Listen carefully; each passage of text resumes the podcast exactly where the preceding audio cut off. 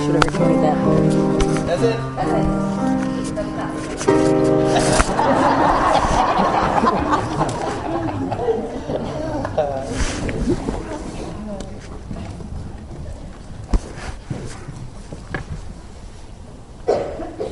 Our Heavenly Father, we come before Thee at the opening of this Institute class with gratefulness in our hearts, and Father, for the privilege and the opportunity we have of meeting here each Monday morning and taking up Thy Word.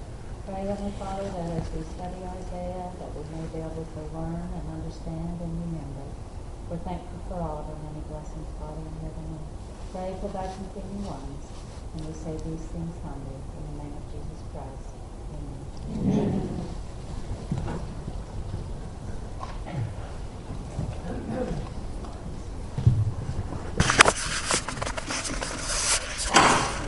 All right. Special thanks to uh, Nancy Black for our new verses.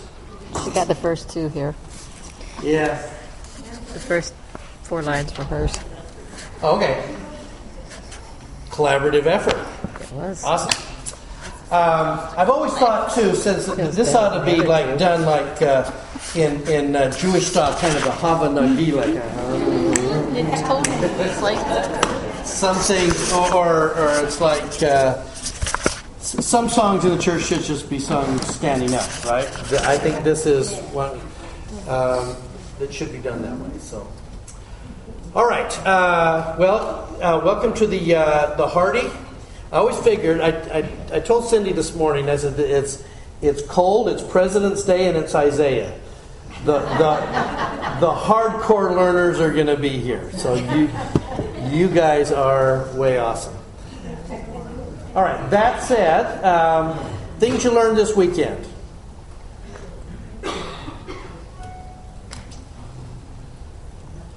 Those in the uh, Plano Stake got a got a state conference from an uh, Area 70, Elder Greer, and we learned that you don't uh, fatten the hog on the day of the fair.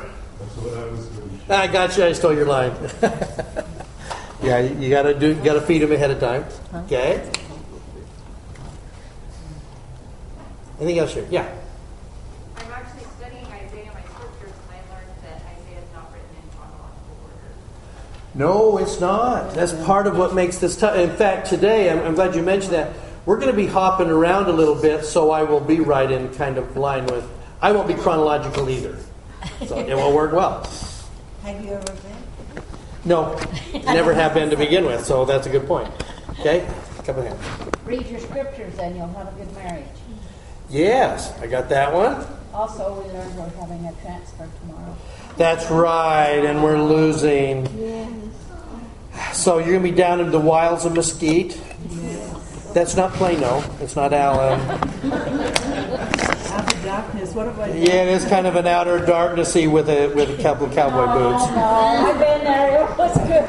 I, I know. I tease those guys down there. They're, they're good people. It's just it's a it's it's a little closer to more Texas. This is this is more suburban. That is more Texas. It's like going to Fort Worth, and it's a whole different world.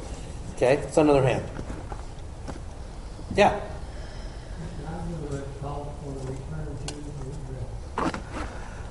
You know, I almost pasted that up here. Uh, bit after uh, the attacks in uh, Daneland and uh, France,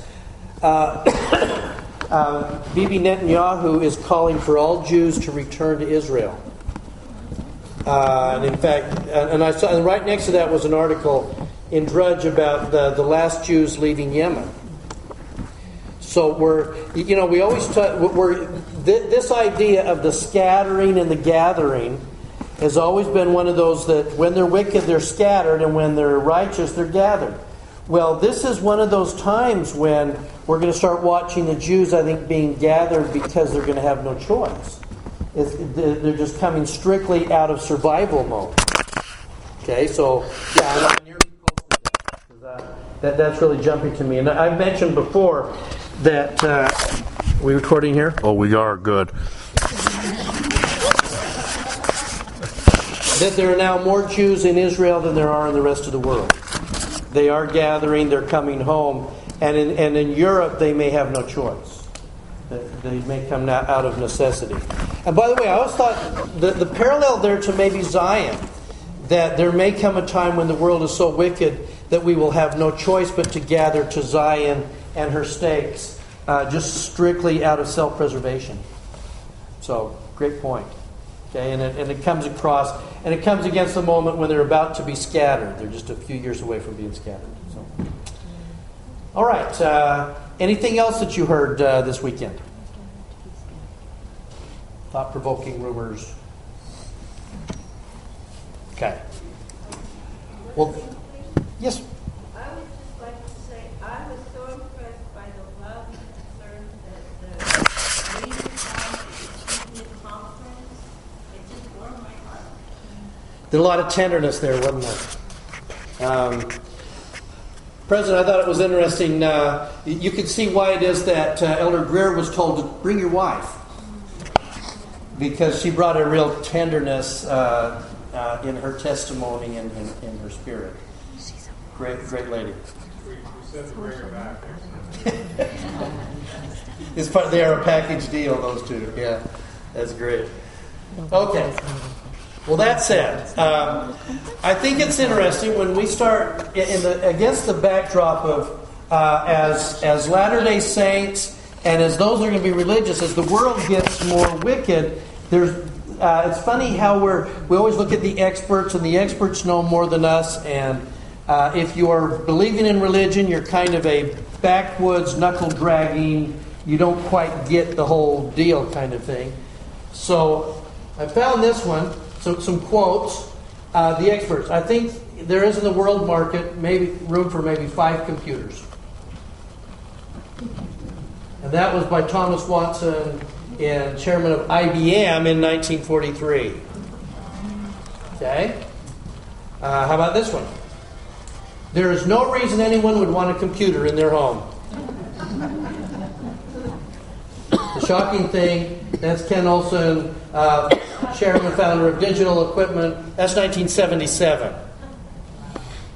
I think that's about the time that Apple said, hey, we want a home computer for everybody. And they went, that's stupid. Why would anybody want? And then we spent the first two years, for those of you who remember, the first two years being understood that you do need a computer in your home to keep your recipes. I remember them working really hard, and you can have one in your kitchen, and then you store all your recipes. That's why you'll need a computer at home. Okay?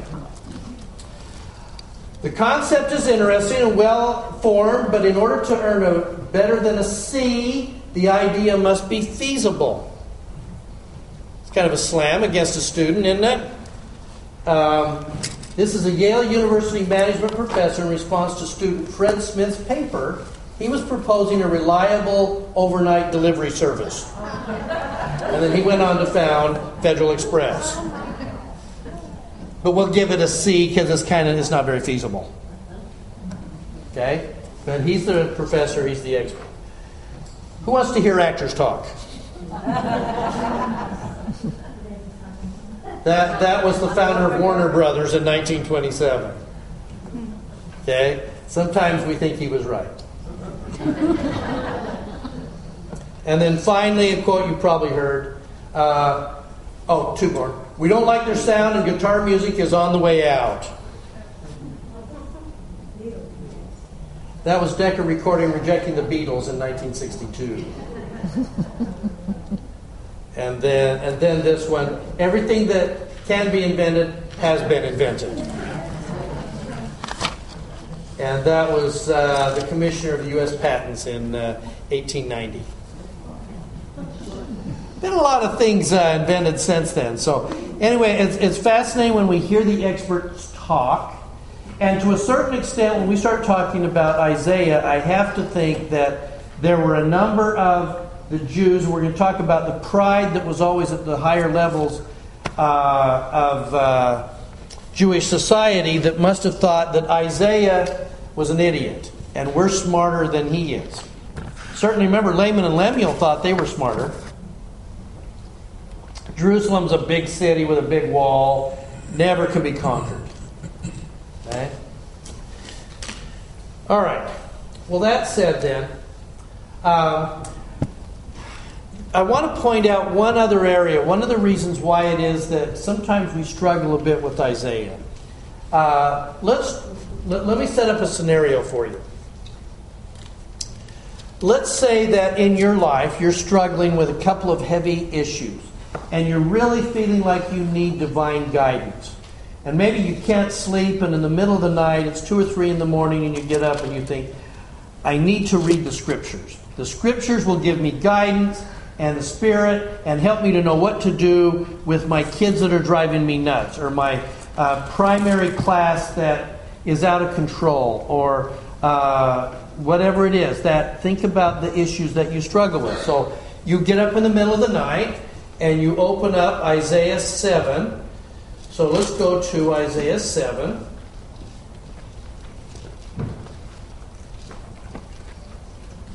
And here's what you read in the middle of the night. And it came to pass the days of Ahaz, the son of Jotham, the son of Uzziah, king of Judah, Rezin, king of Syria, and Pekah, the son of Remaliah, king of Israel, who went up against Jerusalem to war against it, but could not prevail. They were told from the house of David, Syria's confederate with Ephraim. And then, verse 3, the Lord said to Isaiah, Go forth to meet Ahaz, thou, and Shear-jashub, thy son, and the end of the conduit of the open. How you doing in terms of inspiration? Get a good night's And sleep. then you read Nephi, and he's going, Wow, read Isaiah. It'll, it'll teach you a lot. And not only that, Jacob says, Man, Jacob the prophet, the Book of Mormon says, Isaiah is awesome. In fact, let's, let me teach the people in the temple, and then I'm just going to make sure I record all this Isaiah so that my people will have Isaiah, and so that the people in the future will have Isaiah. They need to have this. You're thinking, maybe this is just to help me sleep in the middle of the night, send me back to bed. Okay? Now, obviously, the, the question here is so, so it doesn't take too much genius to look at that and say, okay, these are local politics going on, there are local things happening. So here is the here's the big million dollar question. How come? How come it's in Isaiah, written more for the future? Why is it in the in the Book of Mormon so that we can't miss it every time we read the Book of Mormon? And this is just past history. What difference does this kind of stuff make to us in our lives? Because again, the idea of the scriptures is this should if it, this isn't just reading history. This is what's in here that will help me this afternoon. What will it teach? Why do we need to know anything about this or this history? So I've been studying Isaiah a lot lately, Yeah. finding that I am learning. It's like the parables, like Christ gave parables, and people had to really search them out to find the meaning for themselves. As I read this particular chapter, I had to spend like an hour studying this. Yeah. Who? What? What's going on I here? Get the point though. Like the whole thing is about them creating alliances with other people, and it's just teaching us. Okay, so rely only on God. Worldly alliances are not going to work. Ah. So, but it takes an hour to get there. But I'm learning. I'm learning slowly, but I, I think it teaches us how to study. That there are some lessons that if we'll understand just a little bit about the history, we'll see where Jacob is going and we'll see where Isaiah is going. Yeah.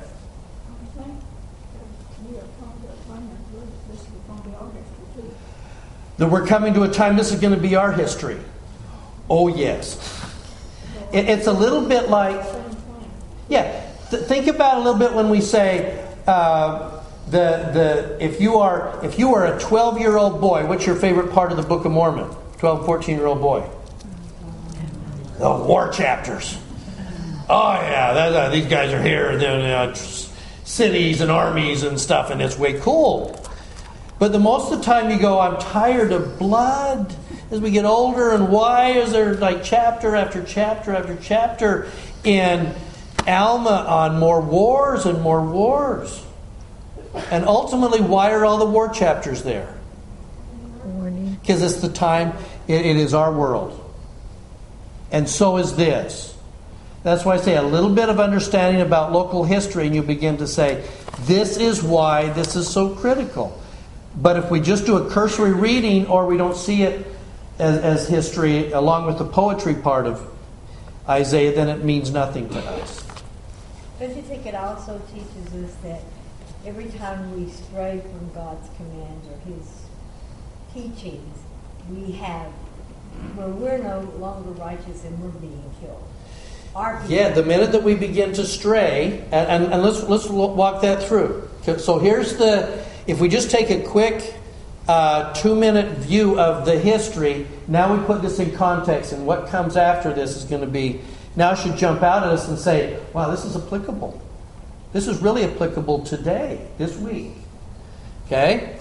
Okay, so he's going to say, in the days of Ahaz, the son of Jotham, uh, the son of Uzziah, remember, Ahaz ain't a great king, right? What happens is, is that, and you've got to remember, just keep in mind the history. We've got Judah that is all around Jerusalem. Where are the ten tribes?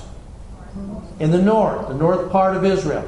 And then up on top, then you've got the Syrian, the Assyrian Empire, and then you've got Egypt way over here. Okay, you, and so what's happening is uh, the Lord is going to speak through Isaiah. Remember, Isaiah is one of the royals. He's in the court. He's got Ahaz's. Uh, Ahaz will always ignore him. Uh, but he's going to say to Ahaz, uh, uh, Rezin, the king of Syria, up there, and Pekah, the son of Remaliah, king of Israel. So these are the two kings, one in the ten tribes, one in Syria. And he's saying um, they're going to go up against Jerusalem to war against it. They're going to collaborate. They want to, they want to take things over. And it was told to, in verse 2 Syria is confederate with Ephraim, meaning what?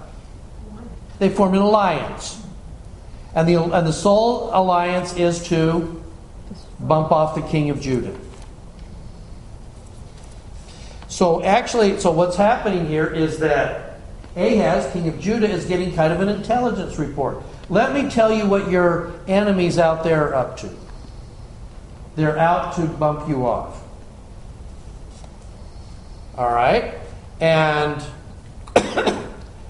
the Lord says to Isaiah, Take your son and Shear-jashub, thy son. We'll talk about names in a second. Meet him at the upper pool and say to him, Take heed, verse 4, be quiet, fear not, neither be faint hearted. And then listen how the Lord describes these two. The two tails of these smoking firebrands. Okay? Put that in different words. What's, what's the Lord saying about these two? They're what? Kind of like dragons. It's saying like they're, they think they're hot stuff, but they're not. They're burning out. Yes. Fire. What what happens with a firebrand? Think about think about if you've ever been camping with kids, and what do kids do with their sticks? Put them in the fire, and they get them burning, and then they're going to wave them around. That's a firebrand. And then what happens? Then it goes out. So it's bright for a few minutes, and it looks like a big spectacular thing. And then they so th- so these two blowhards, these two hotheads, are gonna they're gonna do this whole thing initially here, and then these two tails of these two smoking firebrands uh, in the fierce anger with Syria. Uh, and then they say in verse 6, let's go up against Judah and vex it and make a breach and set a king. We'll put our own king on the throne. Uh, and, and then the Lord simply says, Thus saith the Lord God, verse 7, it shall not stand, neither shall it come to pass. Now, pull out for just a second and say, so I want you to picture what's happening. Is that you're getting kind of an intelligence report. In those days, there was no way to know what's going on up north. And the prophet is coming to the king and saying, Syria is hooked up with uh, Israel, Ephraim. They're going to come down and attack you with the idea of putting their own person on the throne. And God says it will not happen. Now, and then uh, Ahaz is going to ask for a sign in just a second. Yeah. Yeah. It's kind of fun that that, that harkens back to something that we were saying a little while ago, where um, we think it's probably Naaman saying to the king, he that knows what he's saying In your bedroom. Yeah. Because that's that just drives him nuts that somehow uh, God, the, the, the king of Judah keeps finding out everything we're up to. Now, let's take this down to modern day. So, what does this tell us, first of all, about uh, the Lord looking at world conditions? What does it tell us about God? He knows what's going to happen. He's going to know what happened, and then he does what? He tells prophets. So, the, so prophets know what's going to happen. Sometimes very specifically they know what's going to happen. Then they're going to tell prideful leaders who will reject it. Doesn't mean that it's not true, but it means that prophets know these things. Now, how important is that as we're watching Jews having to leave uh, Europe and everything that we're watching, and oh my gosh, ISIS is out of control, and, and all of this, and you know, same sex marriage, we did. We've got to look to God who will tell his prophets. Prophets know these things. Now, on the outside, then, the experts will tell you about what about our prophets? What's wrong with our prophets? What's wrong with Mormon prophets? What's wrong with apostles? They are old. What do they know? They're all like in their 80s and 90s. And they are out of touch. They don't realize the, the, the, the kind of the current needs that the world has changed and they're stuck behind. Don't listen to them. Don't listen to them. They're just old guys. And by the way, they're all guys.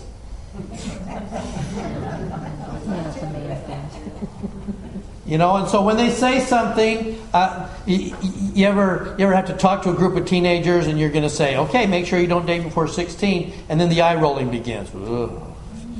You know, here we go. It's just all this dumbness again, and there's reasons for all of this. Okay. Now, as it turns out, Ahaz bless his pointed head. Going to say, ask for a sign. Uh, well, the, the, Lord says, try me a little bit. And Ahaz says, I'm not going to ask, neither will I tempt. Uh, and so the Lord's going to give him a sign. And in this sign, I need you to hear, and this is where we get these double meanings of prophecies. Prophecies come out and they have meaning at that moment and they have meaning now. Prophecies coming through a prophet you can see happening multiple times in multiple ways. Okay? So this one we know, right? So here comes here comes from the Lord to Isaiah to this wicked king, and he says, "Okay, here's the sign." Verse 14, therefore the Lord himself shall give you a sign. Behold, a virgin shall conceive and bear a son, and call his name Emmanuel. Butter and honey shall he eat, for he shall know to refuse the evil and choose the good. Okay? Now, we recognize on one side, what is this a prophecy of? This Christ, right. He is Emmanuel, which means God is with us. He's present with us. So why would, but that is how far down the road? Oh, about 700 years. Why would this then, what difference does that make to Ahaz? Yeah. God is with us. He's telling you, trust in the Lord. He's right. We are his people. Yes. Okay. Why else would he get this one? because this is this is being given to Ahaz to say, this is how you'll know. this is how you'll know God's with us. What difference does that make this year for Ahaz? Well, there's a second possible interpretation of it. as Which is what? Isaiah. Isaiah's wife had a son also at that time. Yes. A son will conceive And, and that's exactly what it's going to be. And, and, and so you say, wait a minute, a virgin shall conceive. Isaiah's wife is going to conceive. Is she a virgin? No. In the sense that she is a prophetess. A virgin, a virgin in the sense of Mary didn't know men, didn't know a man. And in the sense of Isaiah's wife, this is somebody who didn't who, who was not of this world. She's a prophetess. In that sense, she's a virgin. And she's going to give birth to a son in nine months, and this will be a sign to him, and this is going to be a very special son. Now, we're going to learn his name in just a second. It's a weird name. But when you name something in Israel, it means something. You put a name on something, it brings power. Okay? So in this case, a virgin shall conceive and bear a son and call his name Emmanuel. Um, and this is going to be a very special son, and you'll know and you'll see it, and it'll be in your lifetime. So part of why it is we have a hard time with Isaiah prophecies is the fact that we get these multi layers here, and we get caught up in, and, and, and so you need to know enough history to be able to put this into perspective. Does that make sense? Okay, yeah. Can you expound on this whole prophetess idea? The fact that uh, Isaiah's wife was a prophetess, uh, we don't know much more about her, other than the fact that she is very much a part of what Isaiah does. We don't have any of her uh, prophesyings. How do we even know that? She was a prophetess. Uh, it, I I wish I, I, I wish I had time to take you through this. I, in my readings and everything, there's numerous places he kind of refers to her as a prophetess, and that she's going to be kind of set apart from the world, as are his kids that get stuck with bad names. You know, it's a, it, it's a little bit like being being Isaiah's kid is a little bit like uh, the the brother that uh, uh, asked Joseph Smith to name his son, and so Joseph comes in to give him a blessing, and uh, he's going to name him Mahonri Moriancumer. And I got to think that his wife goes, "That's the last time we asked Joseph to name one of our kids, and we have no idea what he's coming up with." Yeah. So, um, there was Deborah the prophetess. Yes. Talked about Anna the prophetess. Yes. So to me, it's not a stretch.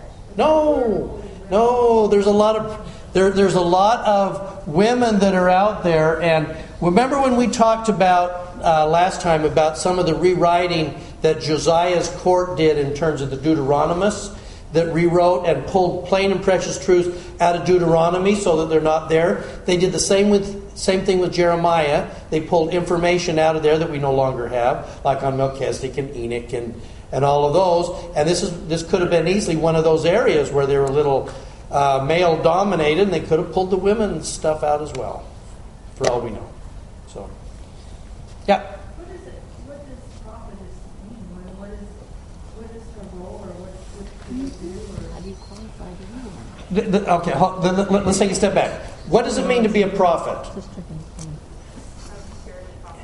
Yes, and it means those, and it says in Revelations, those that have those that have the testimony of Christ become prophets that can bear testimony of Christ with a, with a firm witness. In that sense, we all are given to the blessings of prophesying, because for us to be able to say we believe in in a Christ that will one day save us, what are we saying? What are we pro, What are we speaking of? The future. Well, that's, that's, I have a sure knowledge in the now of what will happen years down the road. That takes the spirit of prophecy. And, and in the case of these fabulous women in the Old Testament, of which we have very little record, they were testifying of Christ. They were taught, testifying of what they know.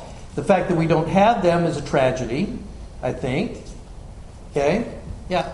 You know, and we really don't know, and, and how, could it be just as simple as, uh, she's Mrs. Isaiah the prophet, the prophetess, she's a prophet? Yeah. So she's a Mrs., she's a prophetess, who's also equally, um, spiritual in her own right. Sure. Just like saying Mr. and Mrs., I'm a prophet, she's a prophetess, we don't know. Right.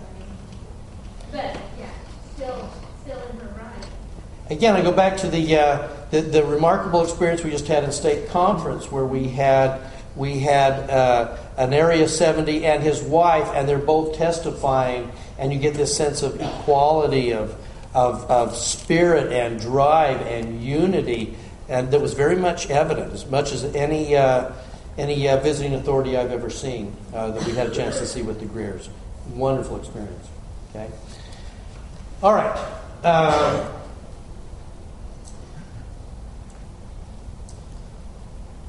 okay. So it, so part of this today, as we talk about the storms that are coming, part of it is our understanding the role of a prophet, how prophets work, and the fun part is we get to see how we, in a sense, get a chance to fill some of that prophet profile in our own lives and the people that we serve. So here's one that jumped out at me, and it is just this is kind of fun. So let's go to Isaiah 6. And by the way, I'm, I'm particularly picking uh, on this because these are chapters that we find in the in uh, the Book of Mormon.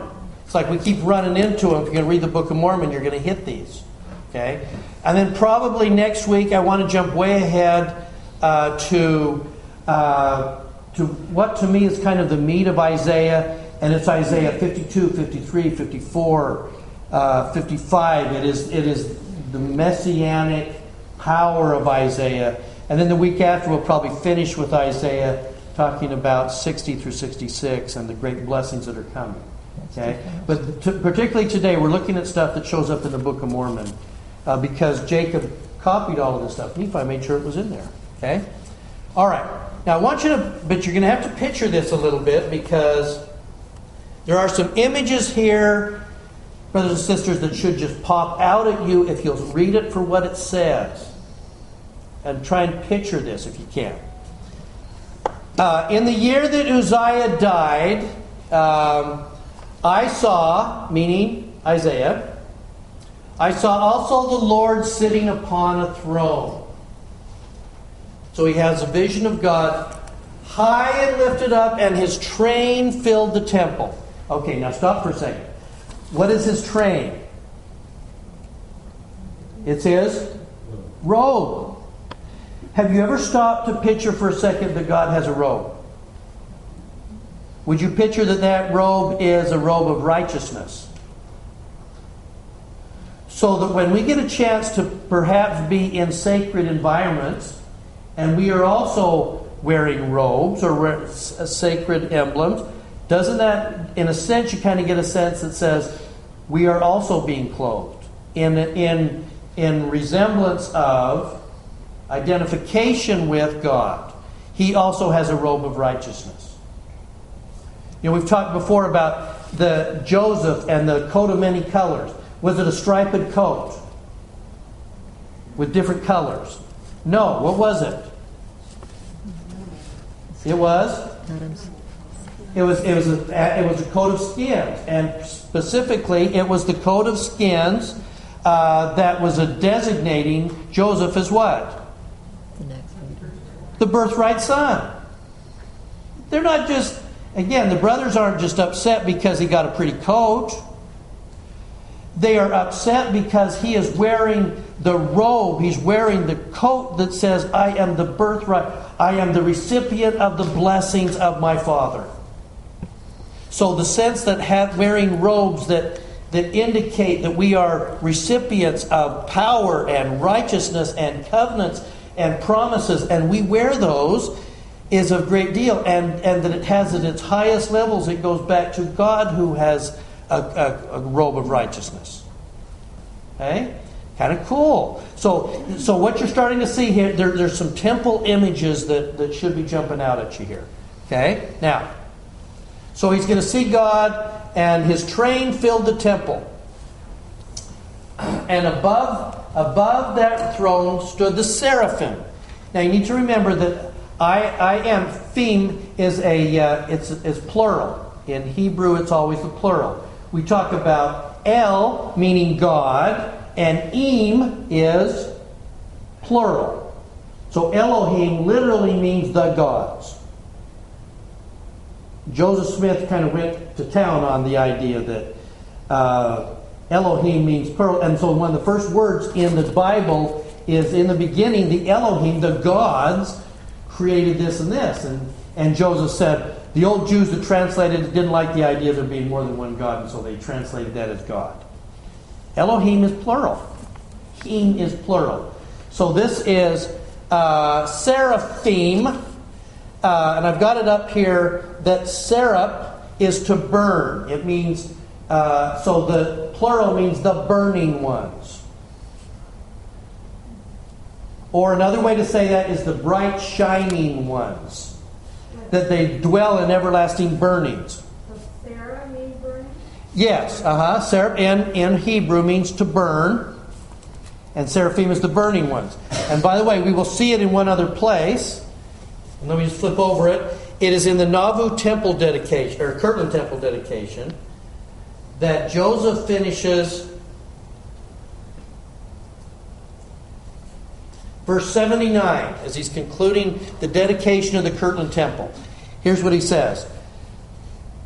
Also, this church put it on, put upon it thy name, give it that name, give it the power, and help us by the power of thy Spirit. And then I love this, that we may mingle our voices with the bright, shining seraphs. The bright, shining seraphs, the burning ones, those that that are so bright it just looks like they're on fire the bright shining seraphs around thy throne. Pretty good chance that Joseph saw that throne that Isaiah is talking about. With acclamations of praise, singing Hosanna to God and the Lamb. Okay? So th- those are the seraphim. And Isaiah is going to be is going to see these seraphim, and then we get a little caught up in the idea that they've got six wings. Okay? And, and one, one set of wings is for the face, and one's for the feet, and with the other he did fly. Okay, translate that. Pull the, pull the symbol from the symbolized. What is that symbolizing? What is that telling us about the seraphim? Yeah. Wings are symbolic of power to act in God's work. And- six. Seven Okay. There. Right, and if we're going to take those what over the over the face, meaning Veil. yeah, a bit veiled, and over the feet, they can travel. They can kind of go wherever. That gives you the idea that these seraphim are very powerful. They go and they go wherever they need to go, specifically to do what? To teach. As you even said yesterday in conference, remind again. If, if an angel came to you today, if one of the seraphim stood in front of you and began to speak, what would they, what would they say? What would they speak? Scripture. Angels quote Scripture because they, therefore, they speak the words of Christ. That's the seraphim. So you get this sense of this throne, and they're surrounded by these angels that sing praises and prophesy of who he is. Okay, now, and then, listen closely. Uh, and, and they cried one to another and said, Holy, holy, holy. You get this three times. Remember, in, in Hebrew uh, tradition, the three is sacred. Okay, to repeat something three, times. Whoa, whoa, whoa. Holy, holy, holy. That three times is, is uh, that announcing. Uh, is the Lord of hosts. The whole earth is full of his glory. And then listen closely here. And the posts of the door moved at the voice of him that cried. Oh, what posts are we talking about? Picture the inside of uh, the Temple of Solomon. Remember that you go through uh, the two massive posts on each side. You walk into the holy place. And if you're walking inside the holy place, it's this beautiful place. On one side is the menorah. And, and what you're really looking at is the curtain and the veil of the temple is right in, in front of you, leading into the Holy of Holies. It's right in front.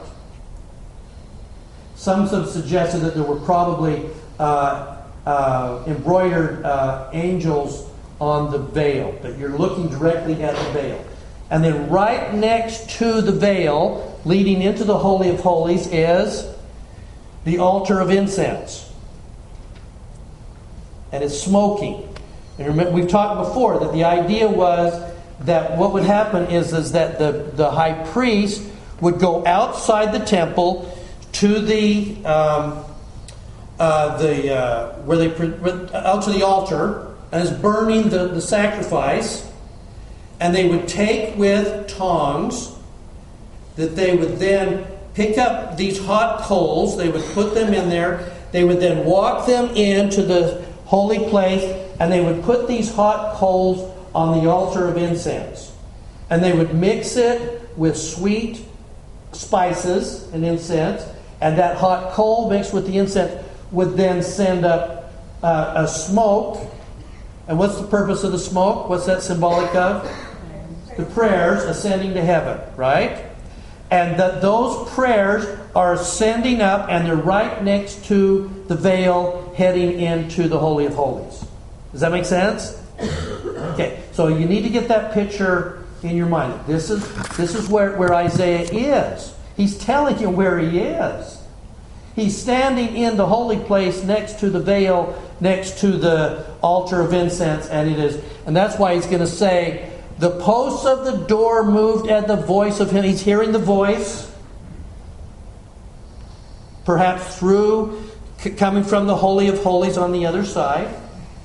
Okay, the voice of Christ, and the house was filled with smoke. So he's standing there, and the smoke is coming from the incense, and he's so he's surrounded by the prayers. He's hearing the voice, and one of the voices he's hearing is the voice of the seraphim, just as they're talking to each other. Okay. Now, as he's literally standing there in front of the veil with the altar of incense there, listen to what his response is. And it would be the same response as it would with us. Okay? Then said I, Woe is me, I am undone. And it means I am lost. Say that in different words. Woe is me, I am. Oh, wretched man that I am. Oh, wretched man that I am. I am unworthy. I am, I am un, un, unclean. I, God is right there, and I'm about to be ushered into his presence, and I am not worthy.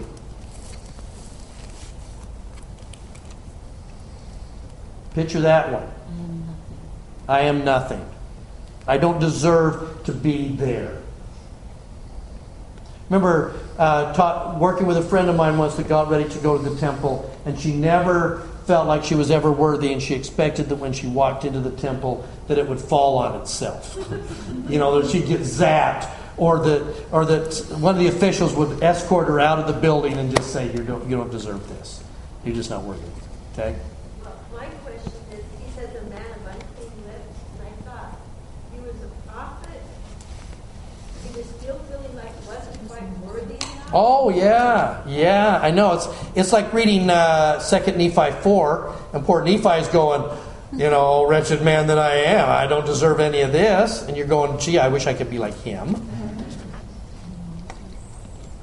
But you get this sense of one of the things that happens with prophets is how how uh, humble they are and how they recognize, even in spite of everything, the more I know about God, the more I realize how undeserving I am.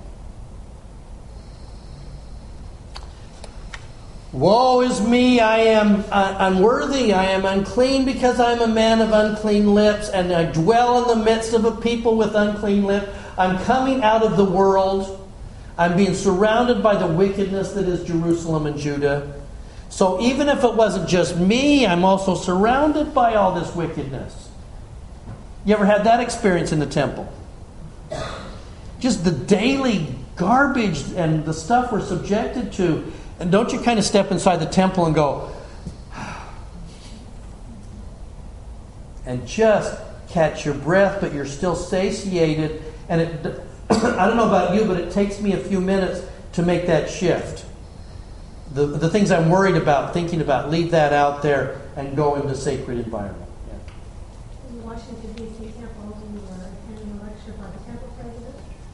And he related that he was at the door one night and a couple was leaving into the temple and they said, oh, the mowing, now we have to go back in the grill. Yeah. Corrected him and said, no, this is the Oh, I like that. You guys hear that one? That, that uh, a couple getting ready to leave the, the Washington, D.C. temple talking about having to walk outside of the temple out to the real world, and the temple president reminded them and says, No, this is the real world. What's out here is the temporary part. I really like that. There's also that sense, too, that I think if we're going to carry the temple within us, that somehow we're going to try and carry that idea forward. Okay? All right. Woe is me, I am undone. I am a man of unclean lips. I dwell in the midst of unclean lips. For mine eyes and mine eyes have seen the King. I just the the the contrast between the garbage going on in Jerusalem and I have seen sacred things. And I'm aware that I'm still part of this world and my own, my own uncleanliness is just is startling. And all of this while he's standing in front of the veil surrounded by the smoke of the altar of incense. Now, watch this process. Verse 6 Then flew one of the seraphim unto me, having a live coal in his hand. Where did he get the coal? Altar. For Off the altar. A live coal in his hands, which he had taken with the tongs from off the altar, and he laid it upon the, the incense no, this one, this particular coal he places where? On his lips, symbolically. Okay? Uh, and lo, hath touched my lips, and then listen how he is cleansed. Is somehow Isaiah then going to stand in front of the Lord and offer excuses and explanations? He just says, I am unworthy. And the seraphim says, We've got you covered. Here comes the call. and thine iniquity is taken away, and thy sin purged. How are we cleansed? By our actions? No. No. How are we cleansed? By His great mercy, by the power of the atonement. It cleanses us. We can never take credit for that. We, we were having discussion in a group the other night about the seven R's of the repentance thing and restitution and repetition and recognition and all that stuff. And all the and all the the, the, the major thing we missed in all those seven R's that I grew up listening to was it never included the word redeemer. It's almost like if I'll do the seven R's, I'll be cleansed. I've heard they've asked us to stop using it. We shouldn't use it. We shouldn't use the seven R's because it's all it all puts us on us because then we did it. And and this is wonderful Isaiah just saying, I'm unclean and the angels cleanse him. Now, so now thy iniquity is taken away, thy sins purged, and now he's going to hear the voice of the Lord. Now, here's this double meaning that comes with prophecies again then. This ought to this sounds familiar. And I heard the voice of the Lord saying, Whom, whom shall I send? Who will go for us? And then said I, Here am I, send me. Okay? We recognize this as what? Jesus. This is Jesus in the in the premortal council in heaven, right? And, and this is exactly what the Savior said. That's one layer. Take it more personal. Who else is saying this? Isaiah. Isaiah is saying this. The Lord is saying, Who shall I send? Who will go for us? And then I, Isaiah, said, Here am I, send me. Now, let me ask how often in our church experience uh, do we volunteer for college? Imagine if the, if the bishop stood up and said, We're really in need of a, pri- of a primary president. Whom shall I send? You know, it's bad enough in priesthood session. Um, my, I, I, feel for my son, who's in the elders quorum president, and he'll stand up and he'll go, um, the Williams are moving on Saturday morning, and yes, she does have two pianos and a freezer, and they're on the fourth floor. Can we get a sign up? Who's, who would be available on Saturday morning to come help the Williams move? The two pianos and the freezer on the fourth floor. Yeah, exactly. Everybody goes, uh, they start checking their phone. It's like, man, I just got really busy. we got these things that need to be done. And there's nobody in that priesthood session going, oh, here am I, send me. I love pianos. Where do we do that? Uh, how often, uh, President, how well would it work if you stood up in, in a priesthood session and you said, you know, this bishop in the ward has been there a long time. We need a new bishop. Whom shall I send?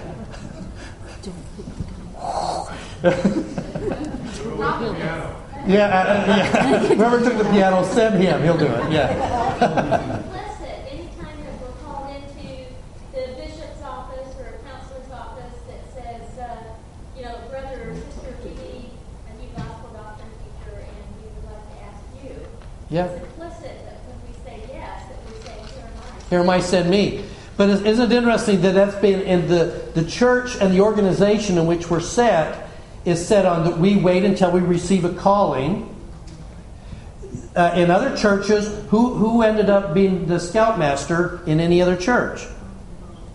There's some guy there that's going, I love scouting, I love the boys, here am I, send me.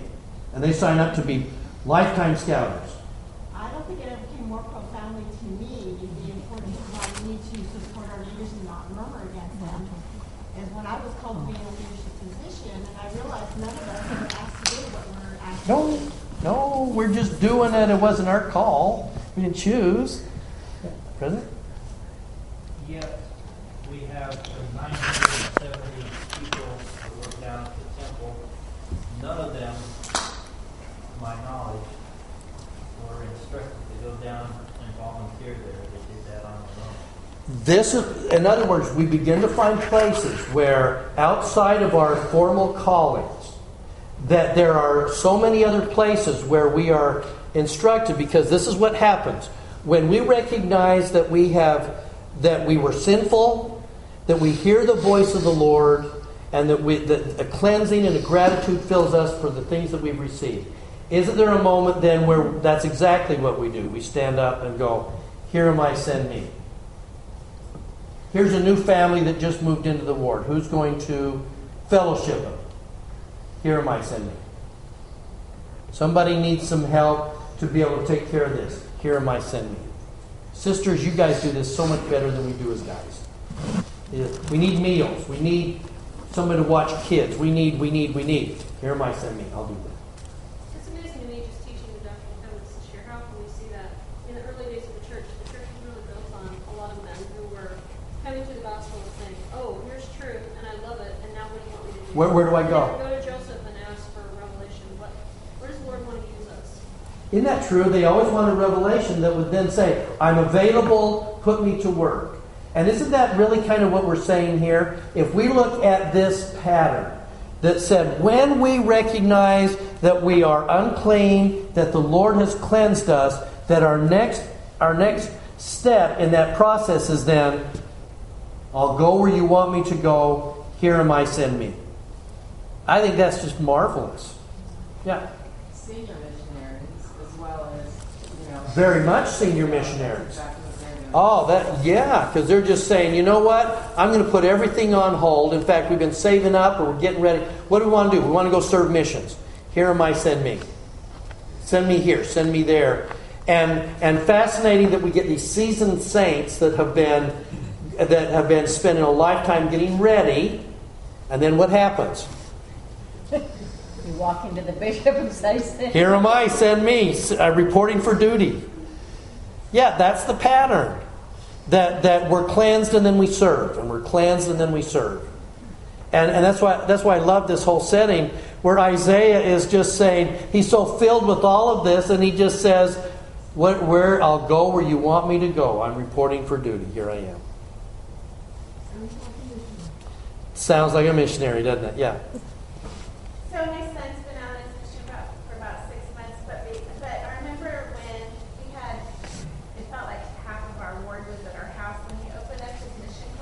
Yeah. He opened it up and he read that he'd been called to go to Tucson, Arizona, and you know everybody was so excited and everything. And this one little labor boy of ours, who's a member of the church, came up to him. He said, "Tanner, are you just the least bit sad that you're not going to someplace exotic or something. Yeah. When I go, when I go on my mission, I really want to go somewhere else. I want to learn a new language. And Yeah. my son taught me so much with this one statement. He said, "Well, you know, it's not really about what you or I want." And it was just dead silence after that. And at the time, I had just been called to something like a church calling. I really did not want to do.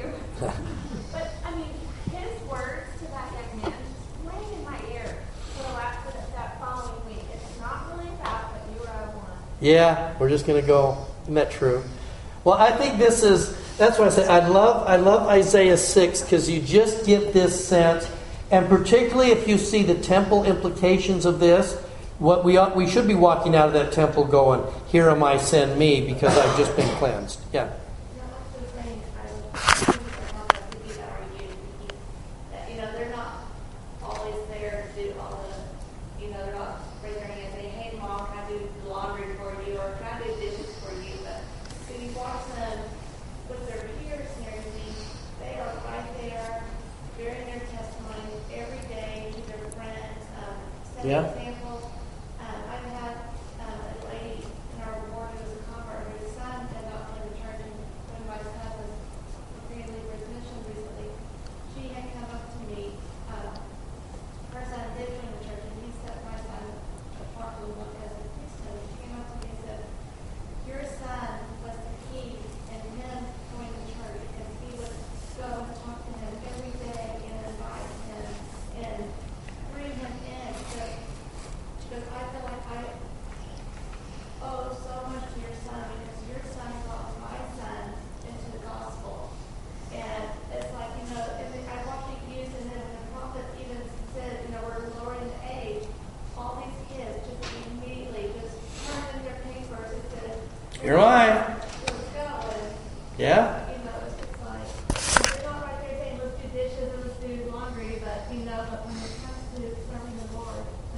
there.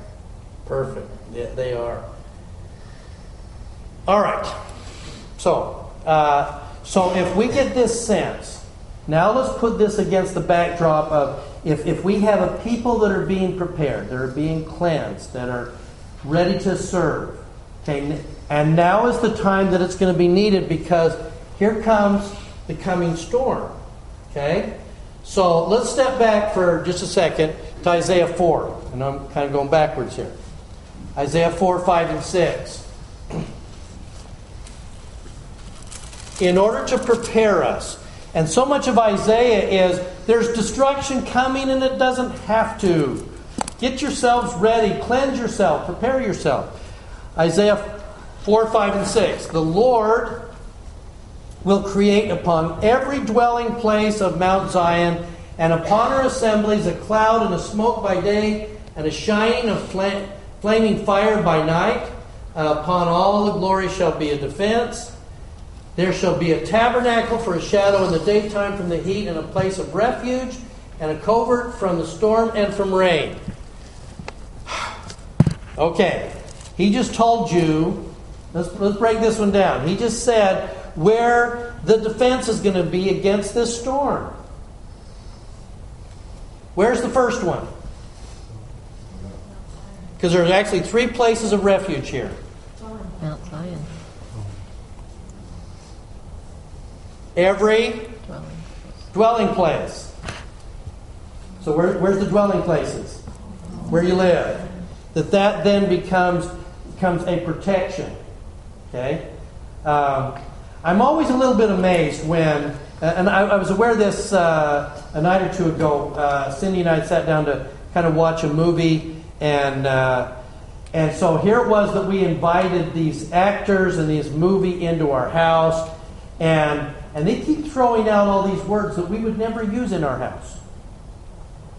And I'm always kind of amazed by the fact that, oh, it's a movie, I'm fine with them speaking like that in my house.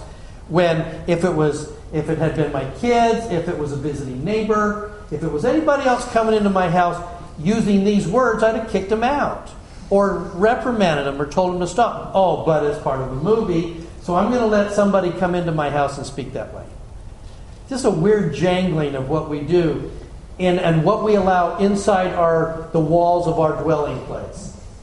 Okay? So, place of refuge uh, is a dwelling place. Where else? In the assemblies. Wards, stakes, church meeting. I come back to and say, you know, sometimes those people that have gone inactive and they're gonna they're gonna give you that. Where are you? How come you're not at church? They're gonna say, well, I can get closer to God with my kids at the lake than I ever can be in, in that place full of hypocrites. When I'm out in the woods, when I'm whenever I'm closer to God, in nature, no, no, no, no, no, no. Okay. Why is there great power, why are our assemblies a refuge? When we are gathered in my name, that's right. Yeah, I will be where you are gathered together. Okay? Why else? What, what is there in our assemblies? Covenant. Covenants. Specifically? Yes. One of those things we heard this weekend a lot that the power of God is made manifest. Become, we become aware of it. We are filled with it. The power of God is made manifest through the ordinances. And we have to assemble for the ordinances. One of the reasons why in the early days of the church, and you had the saints scattered all over the place, and the Lord said, Gather, assemble to Kirtland. Why? So we can build my house, so that we can have the ordinances. And that will create a defense. So they're refuge in our dwelling places, in our assemblies, and where else? Oh, and a tabernacle. And this tabernacle, meaning the temple,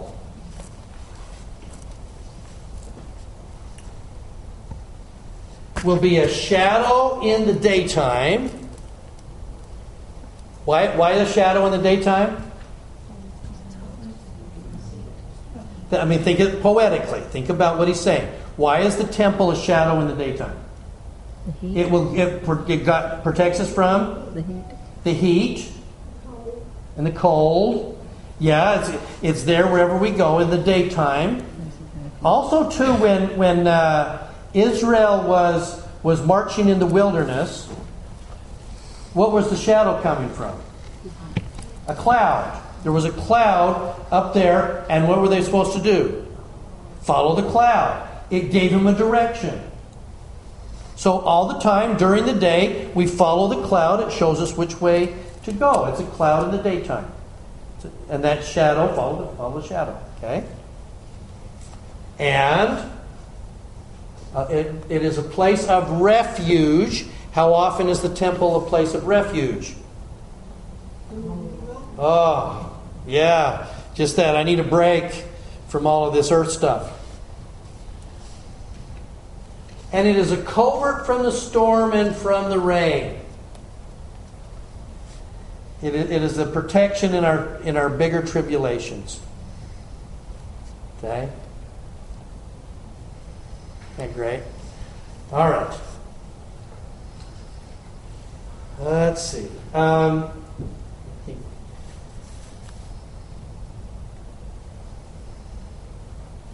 in the time that we've got remaining, let's let's go here.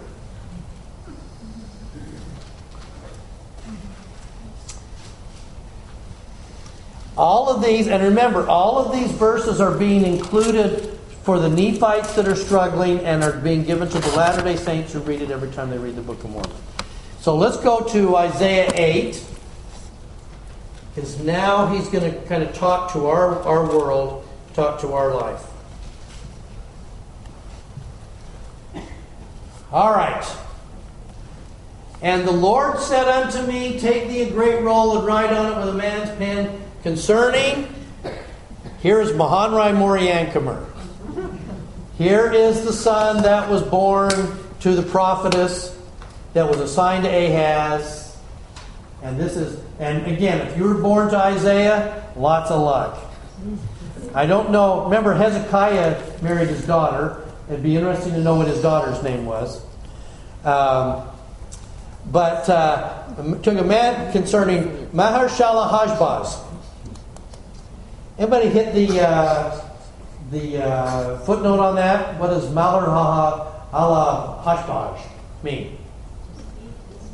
It means what? To speak to the spoil, and hasten it to pray. Yeah, the hay, hay, actually, you know what? I got it here. To speed to the spoil, he hasteneth the prey. What? I mean, i i even if even if you're a prophetess, if you're still his mom, aren't you really kind of looking at your husband and going, uh-uh. "Really? you know, I mean, what do you think? could you just name him Jacob? Why? Why would this sign to Ahaz be called to speed to the spoil, he hasteneth the prey?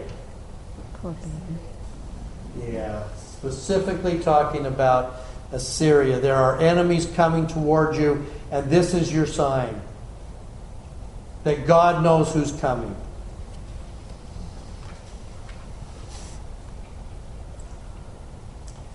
Now, you jump, let, us jump down here because I, I think this is where, in this one, this is where we learn something about refuge. Verse 11 The Lord spake thus to me with a strong hand, instructed me, saying, I should not walk in the way of his people. Uh, don't align yourself with the wicked. And then he's going to say, verse 13 Sanctify, respect, love the Lord of hosts himself. Let him be your fear. Let him be your dread. Who should they be fearing? God. More than the Assyrians, more than the Egyptians. Trust him. Rely on him. Let him be your fear. You want to be afraid of somebody, be afraid of him. Now. But Kevin, that's not the way that I took it. You- You're entitled to take it differently. it's, it's certainly your prerogative. Has never stopped you before. Because I thought when I read that, to let him be your fear and let him be your dread was more to let him take those things on him Oh, instead of you bearing them. To give them. to- let him take your fear. Let him take your dread. Well, I probably like that better. Strong man. Yeah, that, okay. She's your better half. Yeah, she is. After 36 years today, it should be. Happy anniversary. Why not? Why not? Okay, so let him take those things, and then here comes, and, and as all of these calamities are coming, then he's going to say, and he shall be for a sanctuary, but for a he, he, for us he will be a sanctuary. How is he for everybody else? He's going to be for a stone of stumbling and for a rock of offense. And this is this is Hebraic parallelism. Think about these things in a in a poetic two line stanza. He is a stone of stumbling and a rock of offense to both houses of Israel, the ten tribes as well as Jacob or Judah and a snare to the inhabitants of Jerusalem. Whoa, okay, this he's the refuge.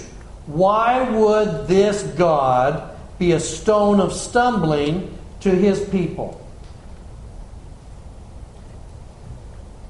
Constant guilty reminders. Constant guilty reminders of Yeah. Why else would he be a stone of stumbling? Footnote says cornerstone. Yes. Um, and this is where we get this sense, and he and the Savior will identify himself as the cornerstone. that we're all going to be built on him, but I think there's a very literal sense where he is a stone of stumbling. Do you know in the original, you guys have all seen the Ten Commandments?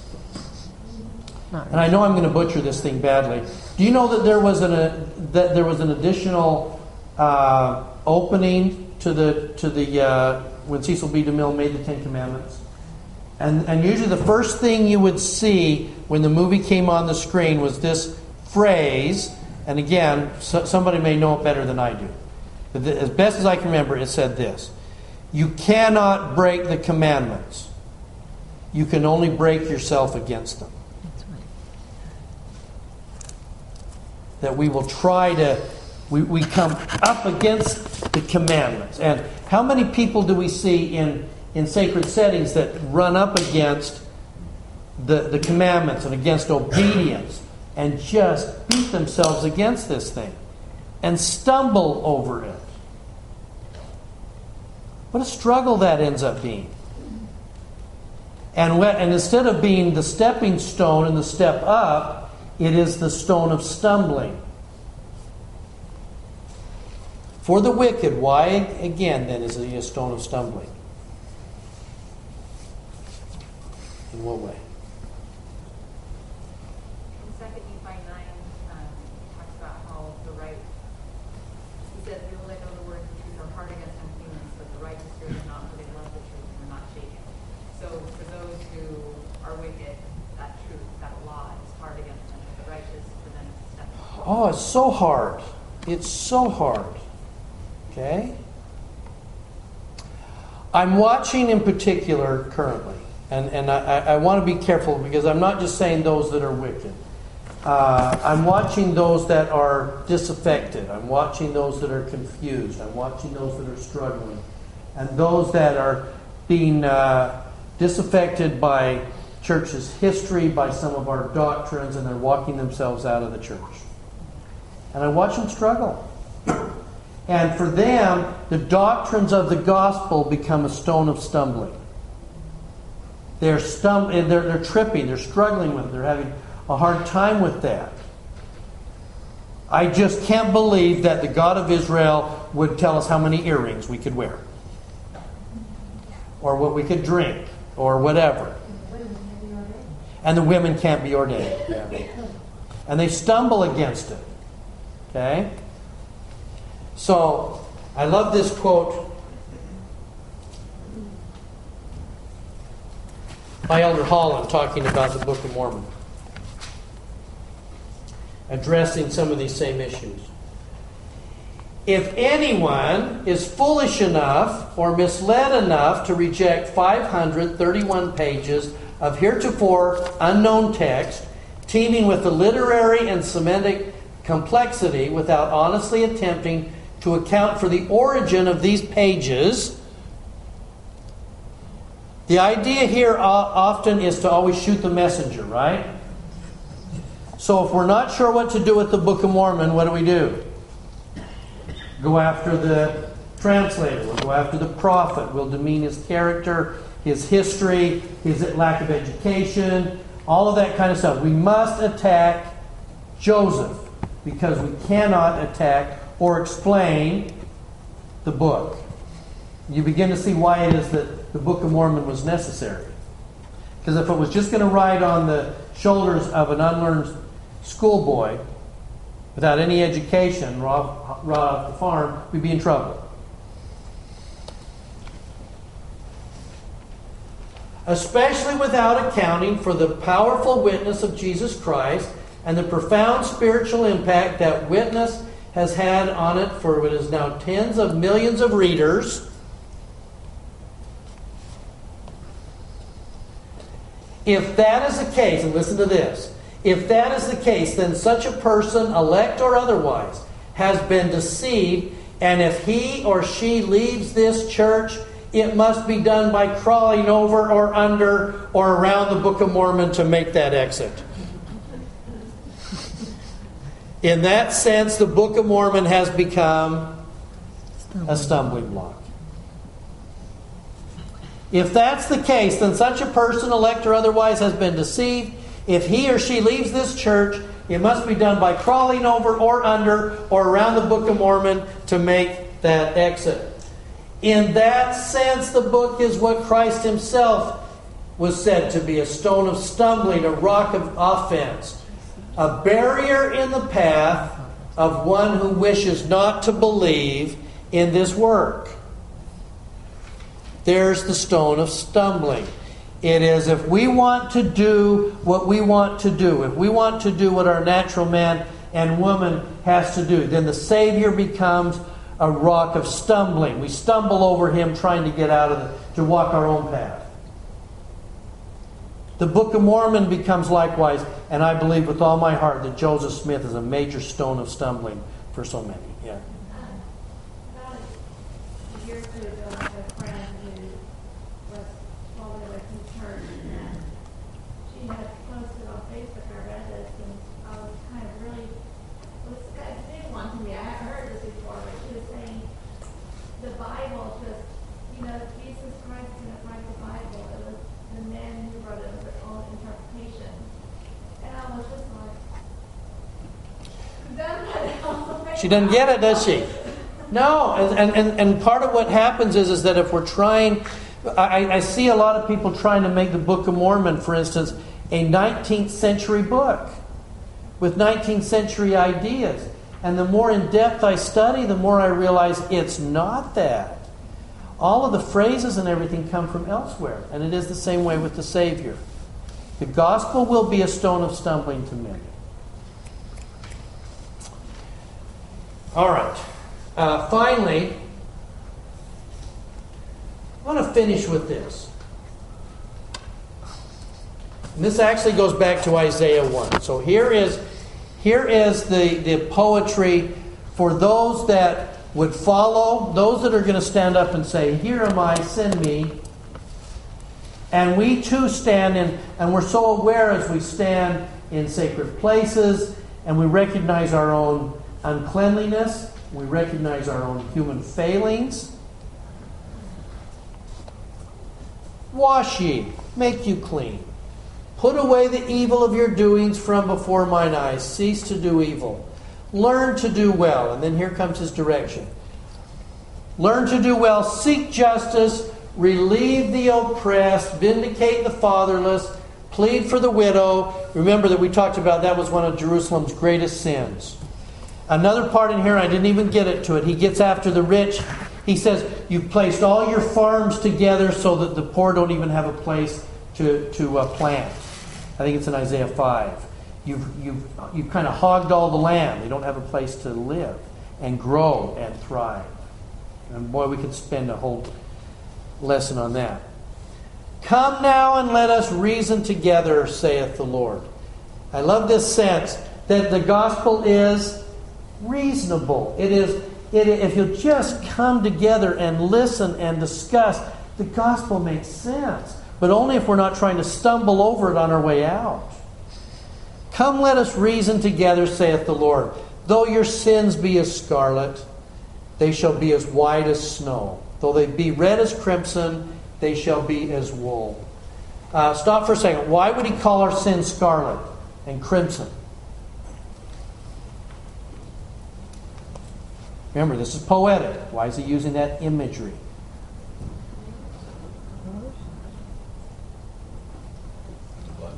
The blood. Where might we see blood?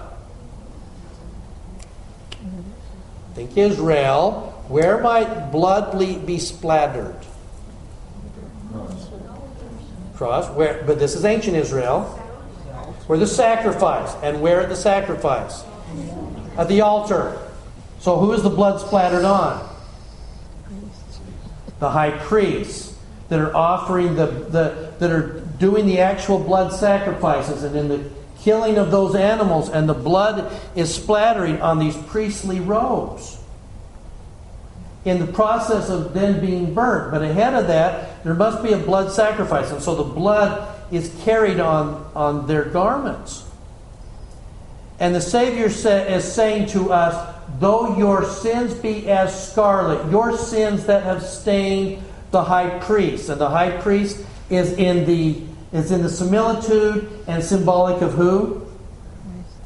Christ. That he is the one whose the, our blood has stained him. Our blood has stained his garments. But he says, Those garments shall be washed white in, in a very interesting way, in his blood, which will cleanse and make them white. But at the front end of this, though your sins be as scarlet on me, though you have, I'm carrying you around, I've, I've, I've shed my own blood in Gethsemane for you, your blood, my blood, mingled with my garment in Gethsemane. I've always thought that he had to probably go wash in the in the in uh, the river Kidron before he actually kind of went on to everything else because he would have been blood splattered coming out of Gethsemane. Though your sins be as scarlet, they will be white as snow. Though they be red as crimson, they shall be as wool. If ye are willing and obedient, ye shall eat the good of the land. Conversely, if you refuse and rebel, ye shall be devoured with the sword, for the mouth of the Lord hath spoken. Fascinating, then. That part of what Isaiah is saying, if you're up in the middle of the night, you're looking at Isaiah and you go, I need counsel, I need strength, I need spiritual strengthening. And he's saying, stick to your sanctuaries, in your dwellings, in your assemblies, in your tabernacles, and be willing in your own sense, stand before the veil of God and recognize that He will cleanse you. Your blood has splattered Him, but He will cleanse that. And all He asks us to do is to be what? Willing and obedient. That's all He asks. Just trust me. I think one of the great sorrows for the Lord in working with the children of Israel is He kept saying to them, Let me fight your battles. I will fight your battles, and they keep trying to do it on their own. But when they fight, when he fights their battles, they win. When they fight their own battles, they lose. And Isaiah is saying over and over God knows, God tells a prophet, follow the prophet and listen. And oddly enough, isn't that weird? We hear the same thing in General Conference. It's just amazing how that works. Brothers and sisters, I, I, I bear my testimony that this, that these sections of Isaiah were, were contained in the Book of Mormon so that we would have access to this pattern and we would see it clearly uh, how important it is to follow in turbulent times. We're watching turbulent times and getting worse by the year. We're literally watching the fulfillment of prophecy. And this is where we stay as close as we can to the prophet. Don't allow their words to become stumbling blocks to us. We just need to be willing and we will eat of the fat of the land. And these things I leave with you in, in Jesus' name.